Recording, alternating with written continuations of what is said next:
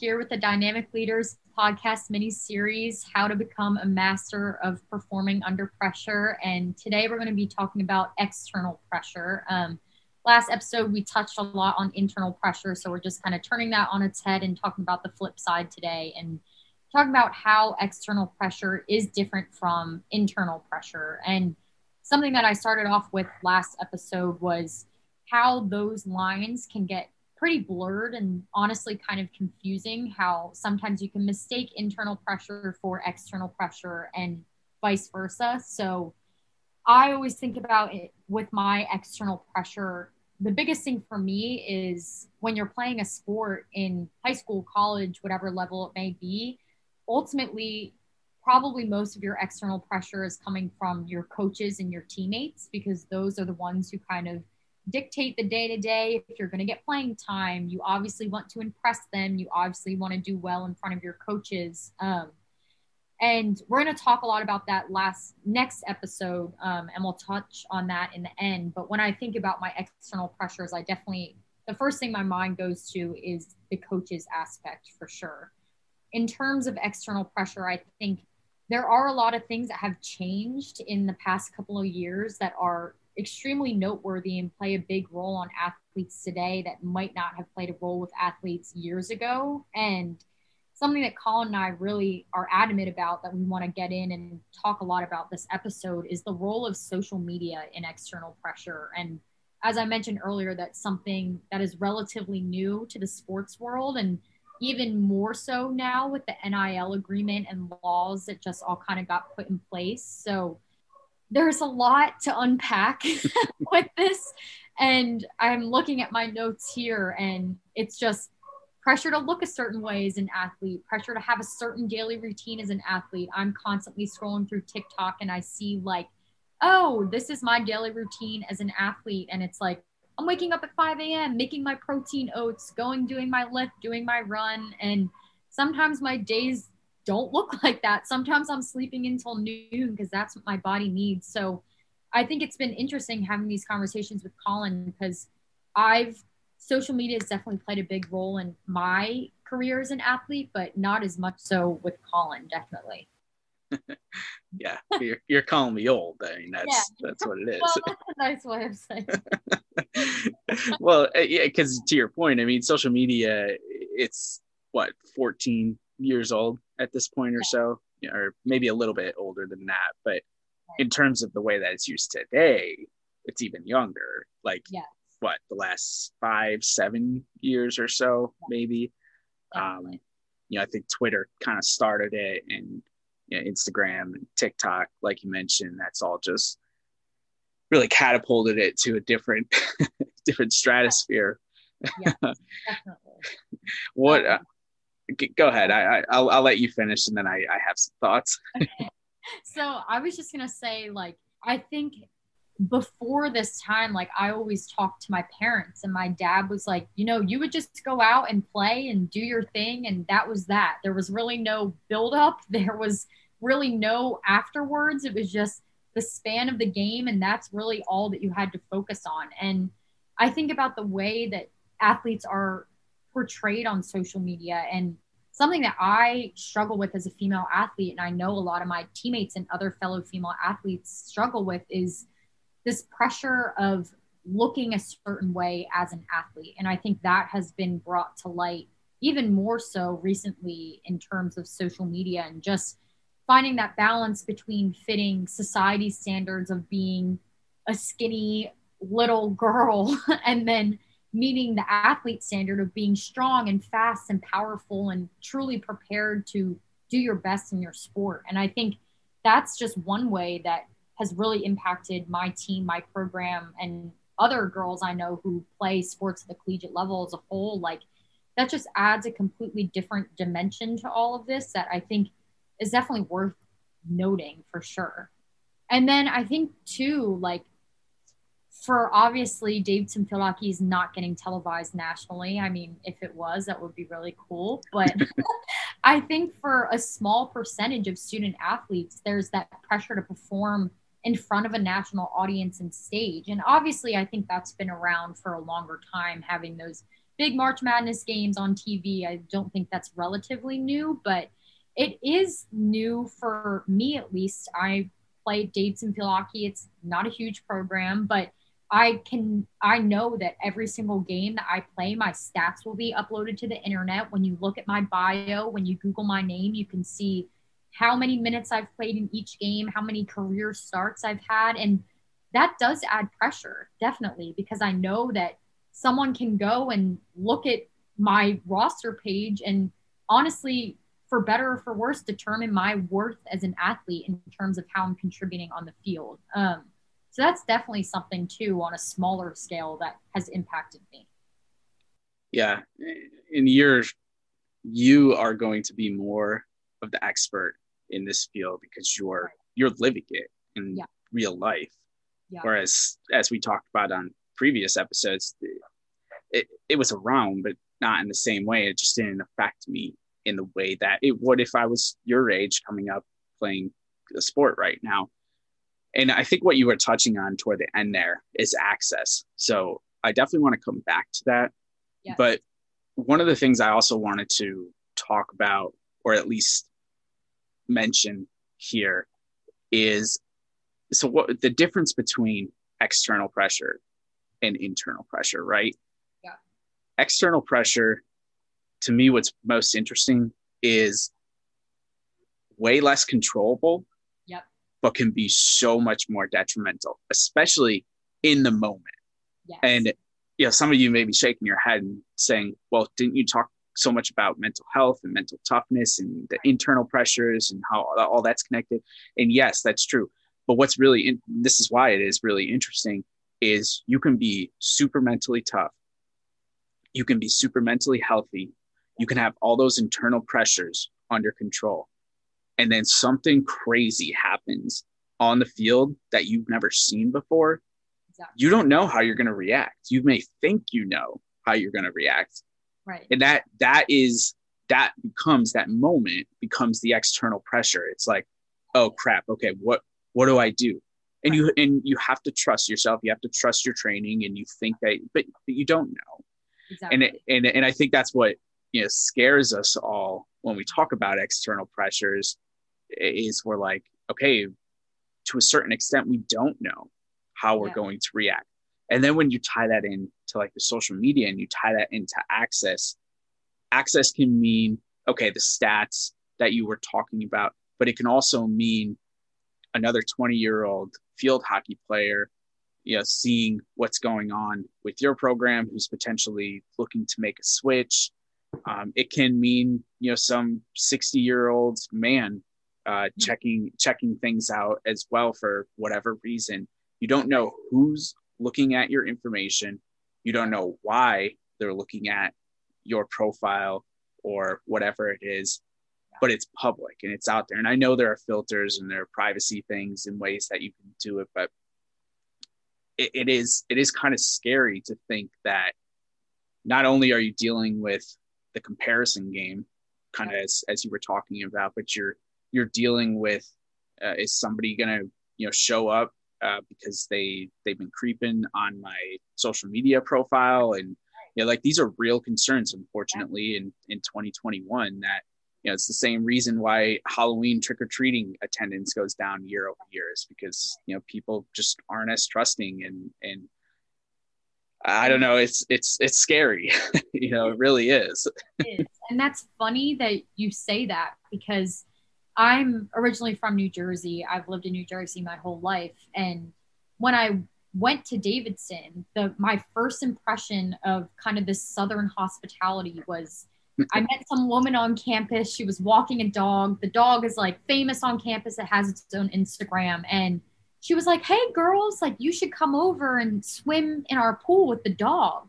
And all my friends who are from like Virginia, North Carolina are like, Oh yeah, like that's great. Sounds good. And I was like, guys, this lady's gonna kill us. like, we don't know who she is. We don't know her intentions. And they're like, no, Natalie, this is just kind of how things work here. Like, everyone's just nice and hospitable. And that's something I had to adjust to. And it's almost the same way transitioning into being a college athlete. And something that I have struggled with a lot is I always give people the benefit of the doubt and saying, oh, they're coming to our games because they're supporting us, or oh, they're DMing me on Instagram because they want to learn more about me and our program. And it can get you into trouble. I connected with someone on LinkedIn and he sent me a screenshot of my roster picture back and was like, Is this you? I'm so excited to speak with you. And I was like, this seems like it's crossing a line that I'm not interested in doing, especially on LinkedIn. Yeah. Um, but it is really interesting to think about once you buy into being a college athlete, you buy into being public and to whatever extent that is, whether you're a super successful college football player getting drilled by like analysts on ESPN, or you're just a little Davidson hockey player who's having those creepy interactions on LinkedIn. Like it varies by degree, but it's all happening, you know? Yeah. Yeah. And I feel like the only way to avoid the mass of it all is yeah. to not have social media. And like, I understand to a certain extent that social media is detrimental. I mean, I've I felt it as a 32 year old adult. Yeah.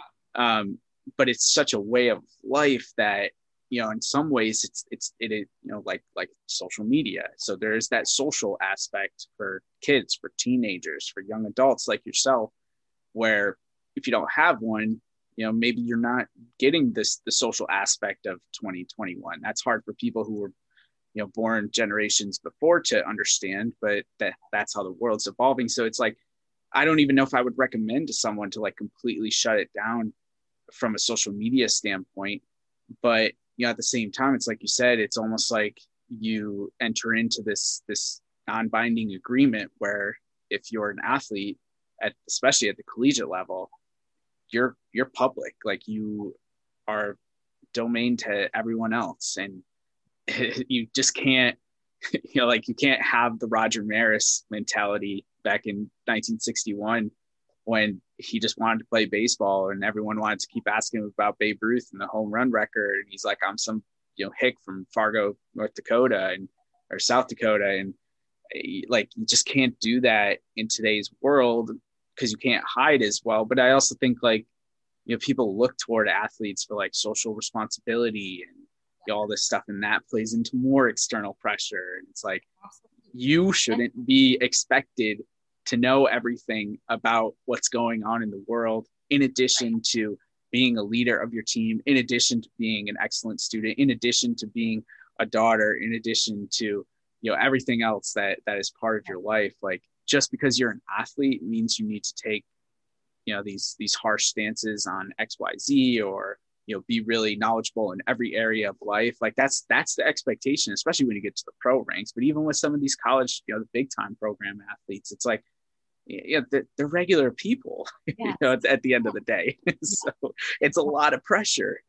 For sure. And i think this just totally jogged another thought of mine that i didn't even think about but one of the first things my coaches addressed with us when i came in as a freshman in our preseason first team meeting is how we are supposed to represent ourselves on social media and Interesting we have the grandma rule where if you wouldn't show a picture to your grandma, you won't you shouldn't be posting on social media. And I've had a lot of conversations with I have a lot of friends that play at different schools, different levels, different sports and it's fascinating the way that coaches also have this pressure now to make sure that their athletes are not only representing the program and the culture of the program on the field, on campus when they have eyes on them, or when they're out doing whatever on a Saturday night, posting whatever they want. Like that is a whole different layer of responsibility for both the athlete and the coaches. And I was talking to a friend who posted a picture with a red solo cup and it was with her family on the 4th of July. And she was like, there was nothing in the red solo cup. It was lemonade. But her coach texted her and asked her to take it down and said, it's the red solo cup rule. Like nothing with a red solo cup implies good above board behavior. And these are just things that you would never think of before. And I see my friends that don't play sports in college posting whatever with whatever in their hands. And it's just interesting the pressure, the anxiety that I almost go through before I post something on Instagram, making sure it's all above board and representing our team and our program the way I want it to be represented. Yeah. And uh, you know, right there, you're talking. I mean, we're gonna we're gonna go a little off topic to to round it back, but you're talking about how difficult it is to have like a culture that's all encompassing, right? Yes. And to meet every different layer and to have everybody stay on board and be above that line. And like yeah i don't know who who's to say whether it's right or wrong that athletes should be held to this like girl scout boy scout standard where you know they're they're doing everything the right way and and, and whatnot. Um you know that that's a conversation for someone much smarter than i am but it, it is really interesting to um you know if, if you're not an athlete you know you're you're probably not worried about that. You know you could you could be in the the marching band at your school and post a picture with the red solo cup and i don't i don't know that anyone's going to raise a raise a stink about it the way they would for your field hockey program for example. And and you know other extracurriculars out there i don't know that those same pressures come associated with it. And so it's like again whether you want to be signed up for this or not if you want to play sports this is something you have to deal with. Exactly. And I think too, just knowing that obviously if you look at my name on Instagram, Natalie Natikia, you can Google Natalie Natikia, quickly find she's on the Davidson field hockey team. I have Davidson field hockey in my Instagram bio. And if someone follows me who is potentially looking to come to Davidson or potentially, who knows, looking to transfer into Davidson, they can look at my one profile and that can be all they need to determine if that is a good fit for them, which is insane, but not far off. Like in my recruiting process, I would look the girls up on Instagram and be like, uh, they don't seem like people I would get along with, or like they don't post pictures that like I would post, which sounds so minuscule, but it's such a way of life. It's like embedded into my thought processes. And I think the pressure of knowing that someone pursuing our school or our program based off of my Instagram page or a picture I post, like that sounds so extreme and so dramatic. But really, when I think at the end of the day, I think it is a factor. And that's just crazy that your social media platforms or just anything you're putting out into the world that's public can be representative of your team, your program, your school as a whole. Yeah. And I know somewhat related to this because we had talked about it on a previous episode and it was in the prep notes. I mean, the big thing with social media now is potential money that yeah. you can make off of it. Like you before you could have the biggest following in the world, yeah. it didn't matter. You couldn't make a cent off of it mm-hmm. unless you were going to put your program at risk.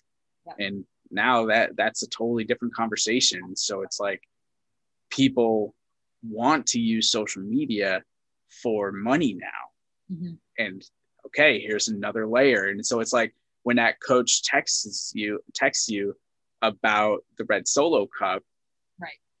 And you have, you know, I don't know, hundred thousand followers or something. Yeah. And you're making X money off of every post. It's going to be like, I don't know, coach. I, I think I'm going to keep that up. Ten grand from this. Yeah. like, whoa. yeah. Two, like in terms of the NIL stuff, I've been just looking into it because I think this is also fascinating now that this is even an option for athletes. And obviously, like I want to make some money. like I'm yeah. looking like, and a lot of what the NIL deals require is that you're public on all of your social media. So right, right. They can easily access you. They can easily see what you're posting. They can kind of check if you're following up with the agreement that you're posting the brand or whatever it may be.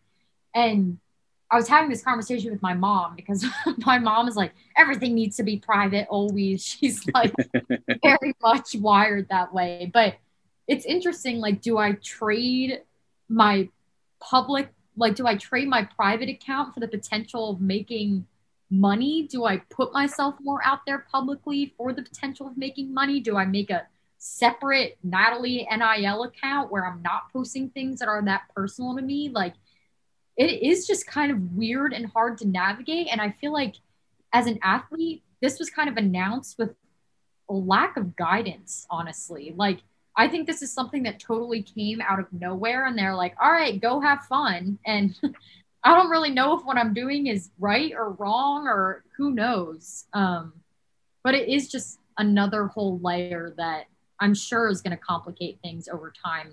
Hopefully, once athletes get more of a grasp on it, it's not as challenging. But I think now everyone's kind of sitting in that gray area waiting for some concrete answers.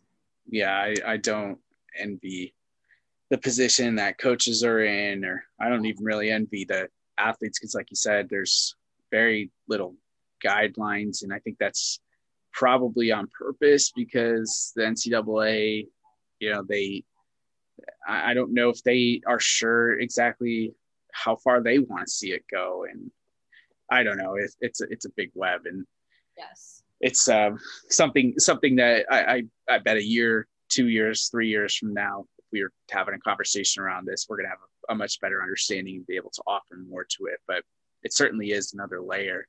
I'm curious, Natalie, with social media, like off the top of your head, do you have just you personally, like it, yeah. whether whether you took it from you know your your program or from friends or whatever it is, do you have some best practices that you think are you know you you believe are you know good ways to represent yourself on social media in a way that allows you to be you and still you know i guess have fun with yeah. it yeah. I mean, that's definitely, I have always been kind of conscious of my social media just because my family has always followed me. My grandparents have followed me. So I've always really followed that grandma. So grandma will see that picture. grandma will be seeing it. Um, but something that I think is really helpful is if you're unsure about a post or if you think it's kind of blurring those lines, it probably means it's a no. Like,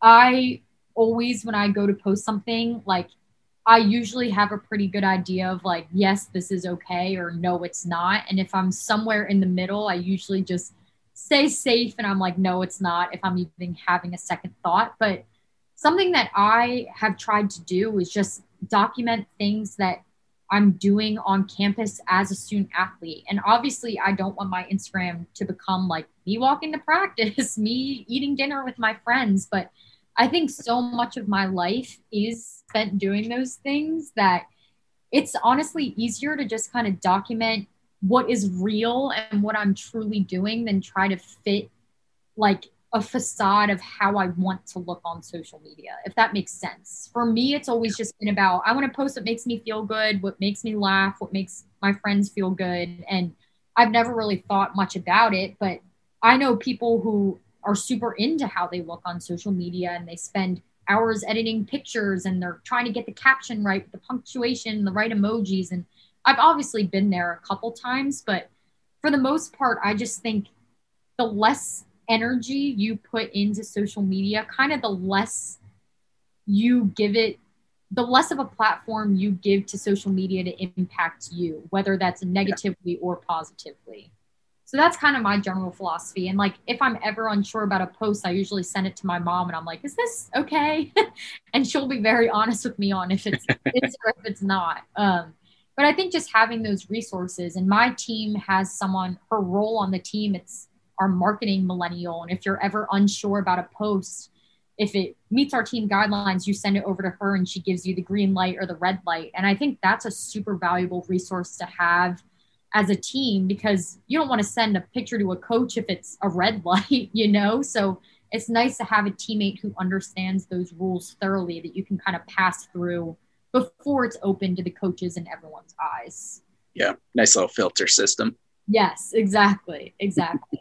and I think too, like as you become a student athlete, I just think you're so busy that I definitely put more effort into my social media in high school. And now I just honestly use it as a tool. Like I used to use it more for entertainment. And now, like, I'm super into LinkedIn, which is kind of embarrassing because I'm 20 years old, but I've made so many great connections and have networked. And I met you through Instagram and like, look at where we are now. So it is a valuable tool and I don't want to bash it because there have been so many amazing opportunities that have come out of social media for me. But at the same time, you de- do need to be a little bit weary of the bad parts of it as well.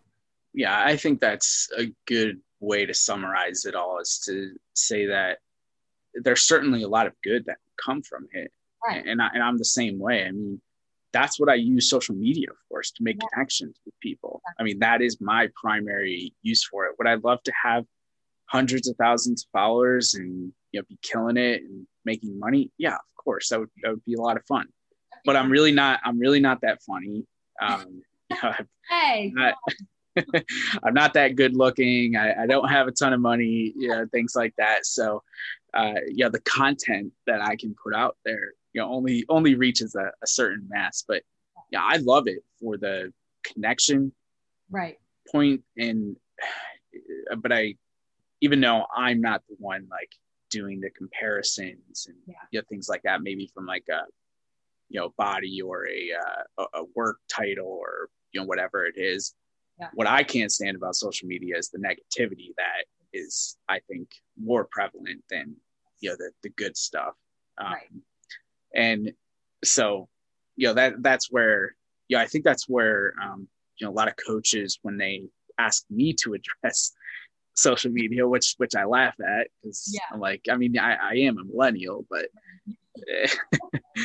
the, often the coaches say to me, you know, it's they're just like they're drained. And when i when they say they they're they're talking about the athletes. So like they're they're drained because of social media. Like they're they're so worried you know it's a combination of being worried about like you had said putting the right picture up getting the right filter putting the the best caption up.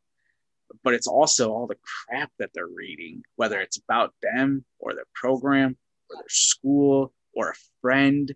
And it's like so detrimental to you know to I can't imagine being a big time college football player or one of these you know as you talked about earlier these schools and these programs that have the national attention right and like missing a field goal to win a game and getting getting death threats and uh, it, I mean who who in their right mind has that amount of time to come after a you kid. Go you go do it. yeah. yeah. Right. Yeah. You go kick the field goal. Exactly. And, if you're that worried. And so like that that is the part at least that you know coaches have asked me about and say like how, how do we get around this? And and I'm like, I don't know that there's a way around it. And and that might and that might be okay. You know, right. it might be it might be to the point where we have to stop saying like you know, I had a professor in college, I remember, who would get so angry if we had our phones out in class, like as soon as you walked in. So like we're sitting there waiting for them for him.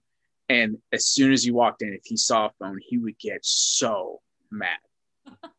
you just can't be like that these yeah. days. And I've heard, I've heard, you know, coaches at the professional level, I've heard college coaches, I've heard them talk about like they let their players just have their phones in their hands.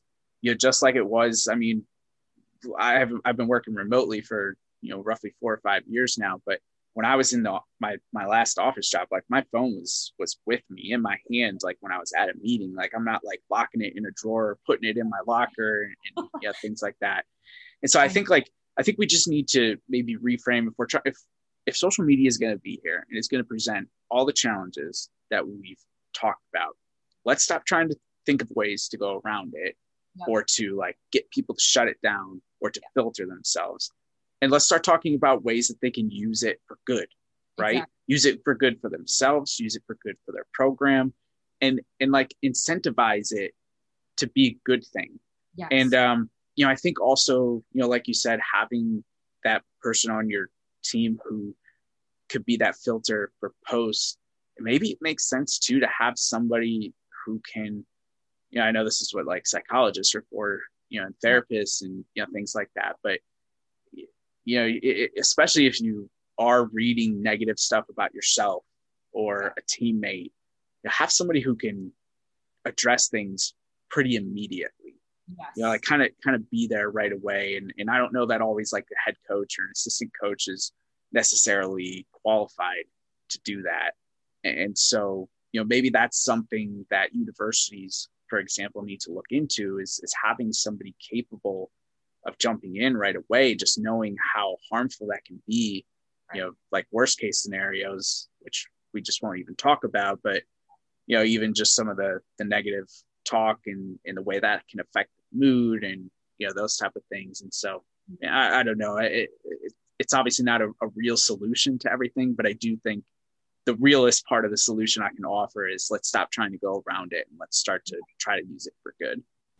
I think when you bring up that point where coaches are saying my athletes are drained, like part of that totally is seeing all those negative things that are out there. But for instance, like I don't really see that much negative stuff on social media, but I'm drained just because I'm constantly stimulated. So, like, yeah. I go to class, I do my homework, I go to practice, I do my homework, I eat dinner, I do my homework, and then I'm on my phone. and never in that day have I had five, even like one minute. Like when I go to the bathroom, I'm on my phone. like when I'm walking from one destination to the next, I'm on my phone. And I know it's bad. Like I know and I'm aware that I shouldn't be doing these things, but it's also almost become like a necessity. Like yeah. I need to check my GroupMe in between class because what if practice time changed? Or I need to answer my friend's text so she knows what time I'm meeting her for lunch. Like these little things that just, it's just constant stimulation. And I think that's almost more dangerous is like, for example, my attention span ever since TikTok has become a thing has literally significantly decreased. And there's obviously no like, science or I haven't done a study on myself, but I struggle watching movies with my family. Like I'm like, we need to watch a TV show. I can only like I cannot focus on a movie for an hour and a half. And I think that's because I'm constantly scrolling on to the next, on to the next, and my mind's constantly going. Like focusing on one thing for an hour and a half is a struggle now. And that's yeah. scary. And kind of to put this on its head, I my teammates and I have talked about how valuable practice time is because that's the only three hours during the day where we are literally not allowed on our phones or allowed to be consuming media. Because even in class, like I'm a communications major, so a lot of what we do is looking at media. And I'll be on in class looking at Twitter and Instagram because that's what we're doing in class. But I, there's something so great about going to practice, zipping your phone in your mouth guard pouch, going out on the field and coming back and being like, I know I didn't miss much because all the people who would have been communicating with me are right here. Yeah. so it really is like, I don't know what I would do without a sport. Like, would I put my phone in a drawer for three hours? Probably not. I really don't know how else I would get that forced time where I'm away from my phone and without consuming media. Yeah. Yeah. I mean, now, not to, uh, I guess, scare you or anything, but uh, there's there's no time in my day to day where I'm without my phone that long, especially now with with my daughter. But yeah, yeah I even even though to the extent I don't know that I am on it to the extent that you are, but I'm certainly on it quite often. And um, you know, I'll put it in my. We go for a post dinner walk, know, pretty much every single day, 15 minutes, you know, maybe. And I put my phone in my pocket, you know, just in case we need it. And I find myself every once in a while, like reaching into my pocket, getting ready to pull it out. And, I, and I've gotten to the point where I stop myself. I'm like, no, okay, I can, I can do this for 15 minutes. Like if someone really needs me, they'll call me. Yeah. And then I'll, then I'll pick up the phone. But like the fact that I, yeah, I'm like, oh, I'm like a junkie, you know, like reaching I into know. my pocket. no, but I think that's another aspect of pressure is like always being on call. You yeah. know, I think always like I know I can contact almost anyone that I need to with a phone call or a text. Like there's that pressure in responding right away or answering that phone call or always being accessible to people who might need you. And like i don't think that's existed to this extent before where like my parents would have to call from the house phone. If you're not at home you're not picking up. But now there's that expectation of us that we're always on call and we're always willing to help and with whatever the situation may be. And sometimes like when I'm without my phone for three hours at practice, I'm like, what if something happened with one of my sisters and I'm not near my phone? Like that stresses me out. It's yeah. crazy. Yeah. And I think what you're maybe hitting on too, that we could give some practical, I, I could at least give some practical advice around is setting some boundaries when it yes. comes to not just social media, which we talked extensively about, but anything communication wise. Yes. I mean, you know, I, I talk to my wife about this all the time. I pretty much have three time periods during the day where I'm doing emails. Yeah. Um, I will see emails come through. Like it's it's not like I'm ignoring them, but I most of the time will only respond to emails in the morning, at in the afternoon, like you know lunchish time, yeah. Uh, and then right as I'm done for the day, and then I don't respond to anything until the next morning. Yes. And so, right there, you know, that's the expectation. People know that I'm not going to respond to an email most times the next minute that you sent right. it unless it's in the morning like when i'm or you know one of those time periods where i'm checking emails then then i'll respond and i and i try to do the same thing with um, with text with with anything with my messages and my notifications on twitter i'll just leave them there and i'll pick a time where i'm like all right i'm gonna kind of bulk it and you know go go through it all at once um, i have my priorities for you know if my wife texts me if my yeah. parents text me I'm to check those ones. But, um, you know, like you had texted me this morning, uh, I, I, think with the, the time change, right. Uh, and, and it took me a little while to get, get back to you, but I knew, I knew you knew I was going to get back to you. Yes, and, exactly. and I was just trying to, you know, figure some, some things out in the meantime anyways. I didn't have an answer for you yet. So, um, it, it was like, yeah, I, I could have, res- and that's the thing too, is like, I could have responded and said, hey i'll get back to you. But then the text wouldn't have been there and i could have forgotten. Like sometimes i just leave them unread exactly. so that i'll remember to, to go back yeah. and do them. So i think maybe like setting boundaries is one of those small things that we can start to do from like especially from the social media perspective or any yeah. type of communication on your phone specifically. Like just pick some times. Don't you don't need to respond to everything right away. Take the read re- the yeah the read receipt off or you know whatever that is Yes. Like do it on your own time. You're not saving lives for the most part. These people right. that, uh, that that are listening to this, so um, you'll know when when it's an emergency and you need to to pick up or respond to somebody. Uh, yes. they, they should make that pretty clear, at least in right. my opinion. and on the flip side, like understanding that people set those boundaries and like I think sometimes I send a text and I expect an immediate response, but I just want an immediate response. I don't need an immediate response. It's nothing that's pressing that I need answered. I'm just like, all right, let's get this show on the road. Let's get convenience factor. Like, because I'm so used to that. I'm so used to shooting someone a text with a quick question, getting an answer within two minutes. And when it that time period becomes elongated, I get like annoyed. I'm like, come on, I know you're on your phone. Like, can you? I think like on the flip side respecting those boundaries. And if it is something that you need a response within 30 seconds for like call the person you know? Yeah. like so i think it is a really good balance. Um but the other thing i want to just talk about really briefly is how external pressure plays a role in the recruiting process. And i know that this was something that impacted me that i talked a little bit about last episode but again, coming back to social media, when you commit to a school, most likely what you're doing is posting on your social media your commitment for everyone to see. Like, yeah. it's a thing where you go to that school and commit with the coaches and you have the photo shoot, or you stand in front of the college sign wearing your gear, and that's the picture you're going to post on Instagram, and you put the school name in your bio. And I see these TikToks, and it's like, when you just wanted to put like whatever lacrosse 23 in your bio and now you actually have to play the sport like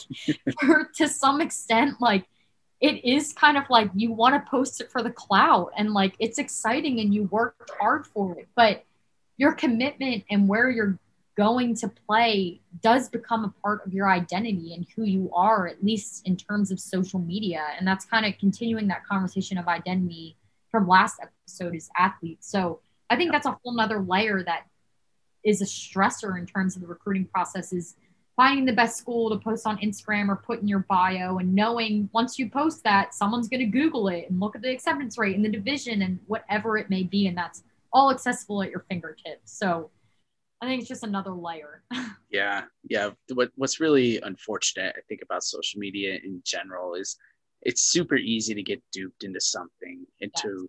or to think that, you know, something is better than, you know, it actually is because somebody has a really good social media team and, right. and has you know some some great posts out there uh you know it, it, all of these things that we talk about just like with the internal pressures external pressures they you know like the, the way to tackle them is to feel confident in your ability to right. do it so like if, if you're talking about the recruiting you're like okay i picked davidson college and you can't you have to be convicted in your decision yes. like you can't you can't be like all right when i put davidson in my bio what are people going to say when they see this picture exactly. are they going to laugh are they going to ask me how come i didn't do this and it doesn't matter exactly. what other people think exactly. like you you should you know trust yourself enough to do the homework and the research and make the connections to make an informed decision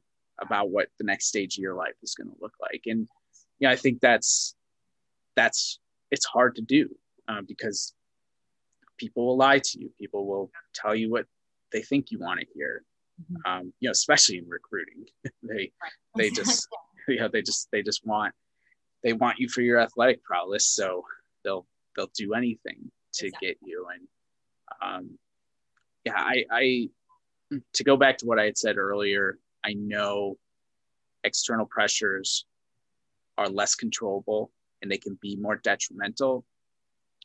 And whether we're talking about social media, whether we're talking about crowds at a game, whether we're talking about, you know, I, I don't know, any other external pressure that comes up, just like with these internal pressures, you have the ability to control it more than you think you do.